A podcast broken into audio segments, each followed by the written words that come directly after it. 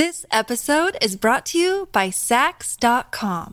At Sax.com, it's easy to find your new vibe. Dive into the Western trend with gold cowboy boots from Stott, or go full 90s throwback with platforms from Prada. You can shop for everything on your agenda, whether it's a breezy Zimmerman dress for a garden party or a bright Chloe blazer for brunch. Find inspiration for your new vibe every day at Sax.com.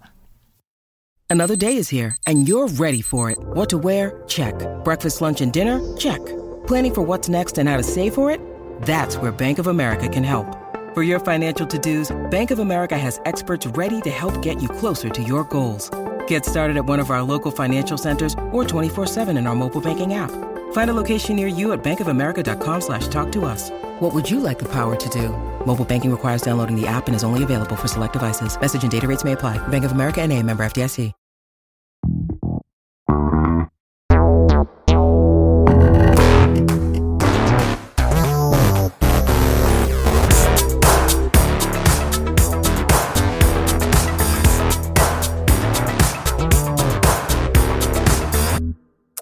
Inizio questa puntata di Gong ringraziando tutti i nuovi abbonati. Marco ancora non lo sa, ma sono Cosa? raddoppiati Eh. rispetto insomma ai nostri numeri classici. Quindi se avete deciso di supportare questo progetto, insomma anche economicamente, vi ringraziamo. Se invece ancora non l'avete fatto, ma vi piace quello che facciamo quotidianamente o comunque quando ci sono news interessanti da discutere, fateci un pensiero, prendetevi un appunto mentale, magari alla fine di questo episodio provate ad andare a vedere quelli che sono i nostri piani di abbonamento. Sembra che ce ne siano 42, ce n'è uno solo ed è diciamo un costo sostenibile e secondo noi appropriato all'impegno che mettiamo nella realizzazione di questo podcast che comunque resterà gratuito per tutti quanti. Adesso arrivando alle notizie del mercato si parte con eh, un gioco uscito l'anno scorso e di cui tutti ci siamo dimenticati eh, che è Immortals of Aveum e eh, la notizia è che nonostante, cioè che noi ce ne siamo dimenticati,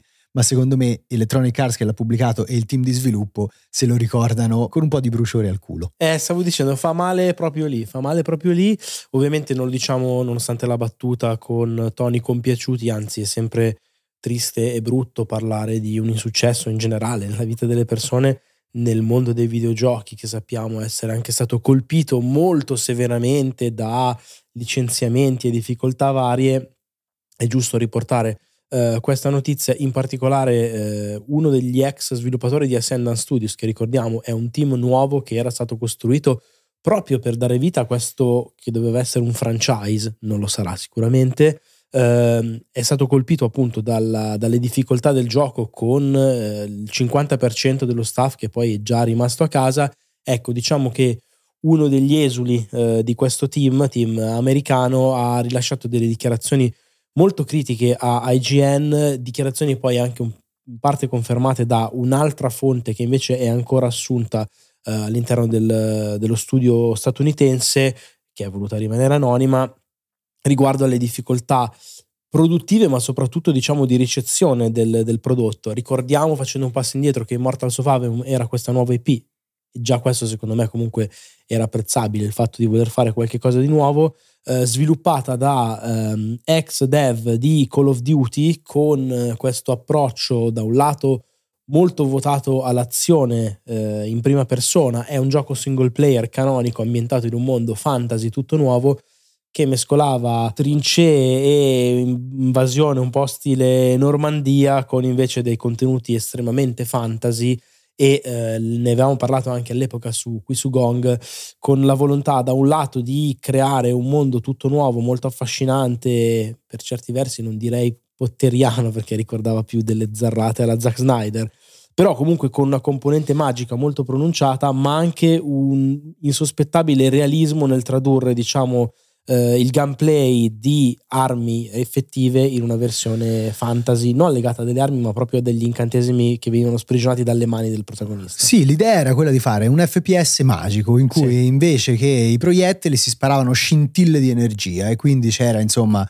il colpo che ricordava eh, le dinamiche di uno shotgun, eh, la magia che invece Mitra. ricordava invece quelle della mitragliatrice. Il punto è che eh, poi eh, sopra a quell'idea, secondo me, sono state aggiunte delle sovrastrutture anche narrative ed estetiche. Era un mischione di roba, secondo me, indistricabile, perché è vero che c'era la componente fantasy, ma c'era anche un po' di componente sci-fi generica sì. che sembrava arrivare da Starship Troopers con delle truppe da sbarco che invece Sì, sembravano strizzare l'occhio ai fan del militarismo più classico. I robottoni, i draghi, c'era un po' di tutto, sembrava Gods of Egypt, quel film brutto con eh, Gerald Butler.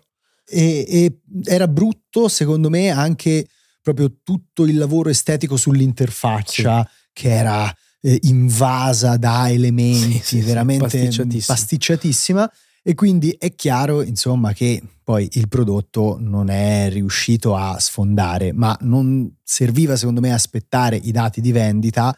Già molto prima, in fase di comunicazione, sembrava un gioco incapace di trovare un pubblico a cui parlare, perché è chiaro che se tu vuoi parlare agli appassionati degli FPS che gradiscono il feedback delle armi, l'estetica delle armi, probabilmente questi non saranno mai convinti dal fatto che stai passando da quell'iconografia a un'iconografia più fantasy.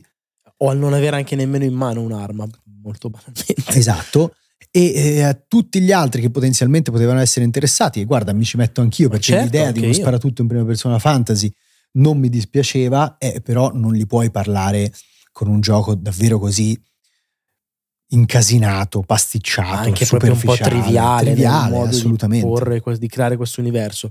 La notizia qual è? Che appunto dicono che ehm, ex sviluppatori sostanzialmente il progetto è stato un fiasco incredibile, eh, lo sappiamo anche dai licenziamenti, quello che non sapevamo è che pare che il costo di sviluppo del gioco si sia girato attorno agli 85 milioni di dollari con 5 anni di lavoro e che pare che EA ne abbia spesi ulteriori 40 per il marketing, arrivando quindi attorno ai 125 milioni di dollari per un progetto che eh, è stato un fiasco clamoroso, vendite davvero molto problematiche, Metacritic attorno al 70, quindi diciamo non benissimo ma neanche così disastroso. Sì, la cosa che mi fa ridere è che nelle dichiarazioni del team di sviluppo, della fonte anonima ancora all'interno del team di sviluppo, si dice vabbè è stato ben recepito dalla critica, quando un 70, anche un 75, Eh, sì. ormai in tempi in cui insomma i grandi AAA di successo eh, si collocano il 90 facilmente, eh, totalmente sì, sì, sopra il 90 cioè diventa un Metacritic estremamente problematico per un gioco che è venduto a prezzo pieno. Era problematico, stavo proprio per arrivare a quello, era problematico anche il fatto che da un lato sembrasse creato con lo stampino per piacere un po' a tutti, cioè eh, nel suo essere un gioco single player, quindi se vuoi un po' diverso da magari lo standard, eh, senza le microtransazioni o cose del genere, però aveva eh, e mettiamoci questa cosa qui e mettiamoci quest'altra componente, eccetera, eccetera, con il risultato poi di non piacere a nessuno e davvero, come dicevi tu, l'enorme problema di essere venduto a prezzo pieno. Il risultato è andato molto male, eh, il team che voleva lavorare idealmente ad almeno un seguito di questo gioco ha visto il suo franchise di fatto eh, cancellato eh, immediatamente. Capiremo cosa succederà a loro. Certo è che eh, pensare a monte, diciamo, per EA, che comunque devo ammettere che ha il merito di provarci, soprattutto con EA Originals, però anche investire su un progetto del genere eh, è, è lodevole. Forse è stato molto poco oculato Ah, esatto, l'investimento Il fatto di Eh. andare a fare questa cosa qui. Certo. Cioè, Sì, sì, infatti secondo me è giusto chiudere così. Noi ci lamentiamo sempre che nel mercato eh, c'è- ci sono poche entità che si prendono dei rischi e quindi non dobbiamo sicuramente bacchettare chi invece se li prende, però Anzi. questo insomma non era un rischio secondo me ben calcolato proprio perché a monte c'era un prodotto assemblato secondo me con un criterio poco efficace, ecco. Nella seconda parte di questa puntata, che sarà tripartita, attenzione, Eh sì. ve lo voglio annunciare, parliamo invece di Silent Hill 2. Vi abbiamo già eh, insomma, raccontato un po' le nostre impressioni dopo lo state of play di Sony, impressioni che non erano sicuramente eh, positive quanto ci saremmo aspettati e che riecheggiano in realtà in quelle della community. Il trailer di Silent Hill 2, il combat trailer, ecco, definito così, di Silent Hill 2, diciamo che ha accumulato anche un discreto numero di dislike, è un 50 e 50, probabilmente chi ha messo il pollice in su l'ha fatto nome insomma delle suggestioni di Silent Hill e anche della passione e dell'amore nei confronti di questo franchise, la notizia di oggi riguarda il fatto che sembra ci sia un pochino di maretta nei rapporti fra Bloober Team, che sta sviluppando il gioco, e Konami, che invece diciamo porta avanti la comunicazione. This episode is brought to you by Sax.com.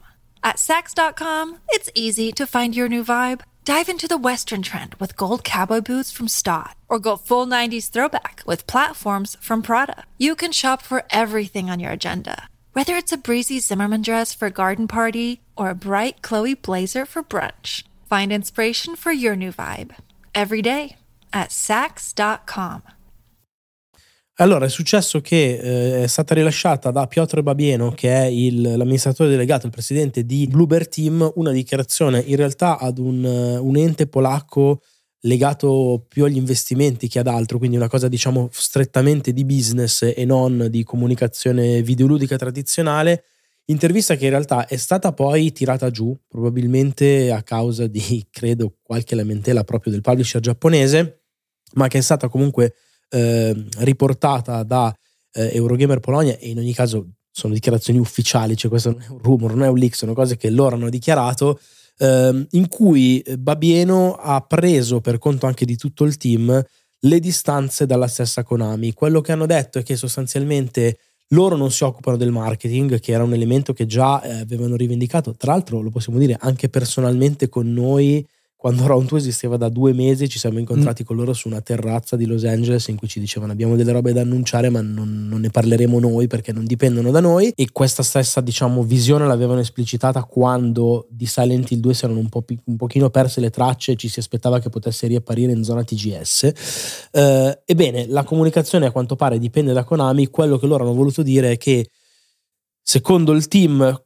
il trailer, il combat trailer che è stato mostrato non è fedele eh, allo spirito del gioco, lo sanno anche loro e non riflette proprio nemmeno la qualità della loro produzione. Su questa cosa sicuramente possiamo parlarne perché francamente ci sono due considerazioni da fare. La prima è che mi sembra un tentativo un po' goffo di fare damage control a fronte di una ricezione eh, per lo più negativa da parte del pubblico che da un lato è chiaro che con i cult non si scherza e se lo devi scomodare lo devi fare bene, eh, dall'altra forse si è anche un po' legittimamente spaventato, non nel senso giusto. E l'altra cosa che invece emerge secondo me abbastanza con eh, una certa prepotenza è questa, questa, frizione tra due organismi che di fatto dovrebbero collaborare nella maniera più consona, coerente possibile e che invece forse stanno avendo qualche problema diciamo tra Oriente e Occidente. Ricordate che quando era stato presentato il progetto la stessa Konami nell'indicare Bluebird Team come sviluppatore aveva detto li controlleremo, cioè saremo noi comunque a dare poi l'avvallo finale per tutto quello che fanno e quindi il team di Silent Hill originale sostanzialmente anche se non lo sviluppa direttamente è lì per fare controllo qualità. Forse questo controllo qualità è mancato forse davvero quello che hanno mostrato non si sa bene perché, enfatizzando il combattimento, non è rappresentativo. Quello che aggiungo prima di lasciarti la parola è che comunque quello che hanno mostrato è il gioco che sta sviluppando Bluebird Team. È, è questo secondo me il grande problema. Io non so se Konami abbia deciso di fare una comunicazione andando in una direzione che magari poi non è quella del gioco e l'abbia fatto nel tentativo di strizzare l'occhio a una platea più ampia possibile. È chiaro che, insomma, far vedere un trailer che è più dinamico, più incentrato sul combattimento, potrebbe anche in qualche maniera risvegliare l'interesse di una parte del pubblico che è meno interessata oggi all'orrore psicologico di Silent Hill perché non conosce quell'orrore lì e le premesse su cui si fonda Silent Guarda, Hill. Quindi banalmente ai fan di Resident Evil. Ci sta, eh, assolutamente. Cioè. Ma molto spesso succede che il marketing vada in una direzione con l'interesse appunto di capitalizzare su fasce di pubblico più ampie possibili. Ma al di là di questo, se è vero che il combat system non sarà poi l'elemento centrale del gioco, resta vero che quando si combatte si combatte in quel modo lì, con quell'animazione, con quegli impatti con eh, insomma un risultato complessivo che non è assolutamente all'altezza delle aspettative e all'altezza secondo me dei risultati raggiunti in questa generazione di console anche da altri eh, appunto remake eh, ben quotati con le spalle larghe, citavi Resident Evil, ecco, non bisogna andare tanto lontano, si rimane sempre eh, nell'ambito dell'horror. Ma Quindi... infatti fra il punto credo che sia, se loro avessero fatto un gioco con comunque un certo tipo di qualità che non è quella che è sembrata emergere dal trailer, magari qualcuno si poteva lamentare e sarebbe tendenzialmente successo del fatto di però perché concentrarsi così tanto sul sistema di combattimento? La risposta sarebbe stata sì, però guarda che figo che sembra. E qui invece il problema è duplice, che hanno mandato un messaggio strano per il Silent Hill originale, ma che l'esecuzione è sembrata certo. zoppicante. Certo. Quindi, tra l'altro, avrebbero potuto dire, secondo me, senza, evitando anche proprio questa frizione che secondo me stona molto e fa capire che il progetto non è così saldo nella mente di chi lo sta sviluppando, potevano semplicemente dire ci rendiamo conto che quello che è stato mostrato non corrisponde alla qualità di quello che magari stiamo sviluppando perché era una build vecchia per quello che vogliamo, dove vogliamo arrivare, semplicemente aspettate, sappiamo anche noi quali sono le priorità e l'importanza, l'onore di avere a che fare con un marchio del genere, ci sono tanti mesi che ci separano dalla pubblicazione perché comunque il gioco non è dietro l'angolo, ce li prenderemo per sistemare il tutto al meglio possibile. Staremo un po' a vedere, io incrocio le dita, ma diciamo che fino ad oggi Bluebird Team non è che abbia portato sul mercato dei titoli particolarmente brillanti. Vediamo se questo Silent Hill remake invertirà la tendenza oppure se ci tocca un'altra operazione efficace a metà. Nell'ultima parte di questo podcast parliamo invece di Sony eh, e cominciamo raccontando un po' di dati perché insomma sono stati diffusi appunto i dati di vendita di PlayStation 5 eh, relativi insomma al periodo che eh, finisce il 31 dicembre 2023, quindi insomma lo scorso anno.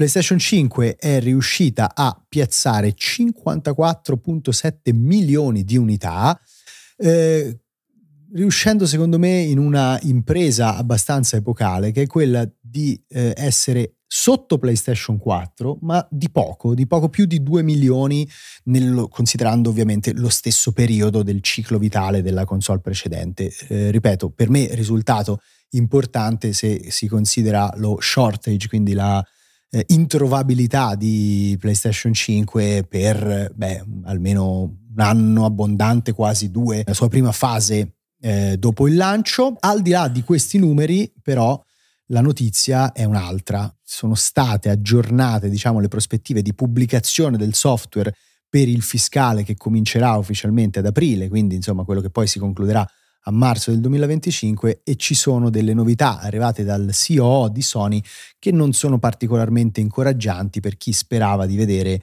delle grandi esclusive arrivate dai team interni. Guarda, facciamo così, partiamo dalla notizia buona, perché ha buttato lì dicendo che restano comunque molto concentrati sullo sviluppo di titoli first party che per loro sono importanti e comunque anche di eh, live service game, quindi la strategia dei game as a service è sicuramente cambiata molto rispetto ai 12 di Jim Ryan.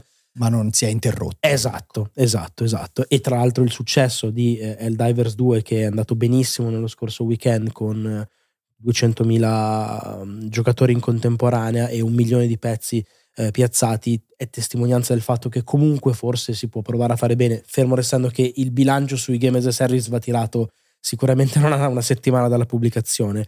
Detto questo, hanno detto che Marvel Spider-Man 2 ha raggiunto 10 milioni di unità vendute e che quindi è, è un grande successo, ricordando anche che eh, è un successo pure l'originale che è stato pubblicato su PC, che è andato molto bene, la forza dell'IP di Spider-Man è clamorosa e non solo nel mondo dei videogiochi. Quello che fa molto strano è il fatto che eh, Totoki abbia detto che nonostante ci siano in sviluppo tanti franchise molto importanti che sono appunto ancora eh, in produzione, per l'anno fiscale che inizierà dal 1 aprile eh, del 2024 e terminerà il 31 di marzo del 2025, non sono previsti dei nuovi capitoli di franchise principali, ha citato God of War e Marvel Spider-Man. Quindi cosa vuol dire? Vuol dire che sappiamo che PlayStation pubblicherà il 22 marzo Rise of the Ronin, ha pubblicato Divers, arriverà eh, a fine aprile se non mi ricordo male Stellar Blade, la seconda parte dell'anno, lo, ve l'abbiamo raccontato durante lo State of Play, eh, sembrava un po' fumosa, ecco, oggi sappiamo che in quella seconda parte dell'anno lì di sicuro non arriverà, faccio un nome su tutti, per esempio Ghost of Tsushima 2. Diciamo che si dirada il fumo e quello eh. che c'è però è una desolata radura. Allora, io spero che comunque, insomma, qualcosa dai team interni arrivi. Lui ha parlato appunto di major franchise e di sequel di major franchise, quindi magari potrebbe anche arrivare qualcosa di grosso, che ne so, sparo un nome, da Bluepoint, che è una nuova IP. Sì. Quello potrebbe succedere formalmente, non contraddice questa sua dichiarazione, così come potrebbero arrivare delle cose un po' più piccoline, non credo che Astrobot venga considerato un major franchise. Ciò detto, mi sembra abbastanza palese che questo cambio di strategia da parte di Sony che sta proprio andando in direzione della pubblicazione. Tu hai citato Stellar Blade, hai citato Rise of the Ronin, non sono titoli che arrivano dai team interni, ma sono certo. titoli pubblicati da Sony. E poi la cancellazione di un colosso come eh, avrebbe dovuto essere Factions, quindi insomma il multiplayer eh, quello, quello. Di, di The Last of Us Parte 2, insomma ci lasciano con un 2024 che dal punto di vista delle esclusive first party sarà sicuramente più trattenuto di quanto avremmo sperato. Eh, in realtà in linea con un 2023 che già non è stato strabordante in quel senso, ma il punto qual è? Che se al di là di tutto la console comunque continua a vendere quanto vende, fermo restando che eh, diceva lo stesso Totoki di Sony che si aspettano che le vendite comunque da adesso in poi entrando nella metà del ciclo di vita della console comunque rallentino un pochino, la console comunque va molto bene la concorrenza vi aggiorneremo poi dopo domani nella puntata di Gong perché questo ve lo diciamo domani sera alle 21 c'è un importante evento di Microsoft in cui parleranno del futuro di Xbox a livello proprio di visione e si preannunciano novità grosse che avranno un impatto in generale probabilmente anche su PlayStation e non solo. Eh, diciamo che se al di là di tutto però i numeri che registrano sono elevatissimi paradossalmente senza bisogno del supporto del software non è mai una politica virtuosa, anzi qualcosa che è ampiamente criticabile, però se alla fine hanno ragione loro, eh, che, gli, che, gli, vuoi dire? Non lo so. No, è anche vero che non puoi tenere questi team che ovviamente hanno un costo perché gli sviluppatori li paghi al lavoro su delle produzioni per 5, 6, 7 anni, cioè nel senso a un certo punto queste produzioni dovranno essere pubblicate e dovranno determinare diciamo un rientro economico, quindi immagino che debbano trovare il giusto bilanciamento. Totoki si lamentava anche del fatto che avendo fatto un giro fra i team interni sì, c'era un po' poca consapevolezza di quella che poteva essere diciamo la eh, crescita economica e l'approccio appunto quantitativo al mercato per quelle che erano le produzioni interne. Vedremo se andrà magari a ricercare un bilanciamento diverso anche proprio per quanto riguarda le strutture produttive. Non lo so e con questo direi che è tutto dalla puntata odierna, grazie mille per averci seguiti, chiudo come ho cominciato invitandovi se vi va di supportare Gong ad abbonarvi, eh, se ovviamente non riuscite a farlo per qualsiasi motivo, tutte le puntate del podcast continueranno ad essere accessibili e, visto che Marco l'ha citato, venite a trovarci in diretta domani sera, giovedì 15 febbraio alle ore 21, perché c'è un evento che potrebbe in qualche maniera cambiare un po' le prospettive di Microsoft e del brand Xbox e ci piacerebbe che lo seguiste con noi. E nel Ciao. caso non perdetevi la puntata di venerdì perché di quell'evento vi racconteremo qui su Gong. Ciao. Ciao.